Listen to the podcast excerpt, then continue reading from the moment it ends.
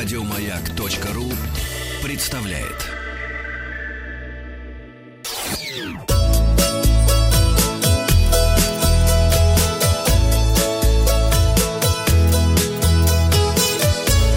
Роза ветров.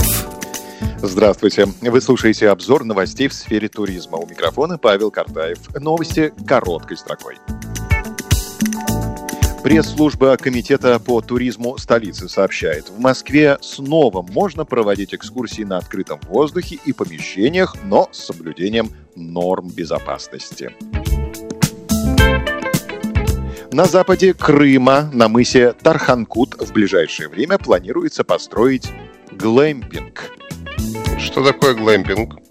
Это гламурные палатки. А, вот оно что.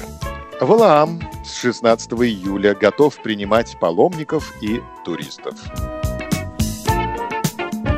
В Карелии открылись детские оздоровительные лагеря. Приезжающие в Россию иностранцы должны представить на российской границе результаты теста на COVID-19 или сдать такой тест в России через три дня после прилета, следует из постановления главы Роспотребнадзора, главного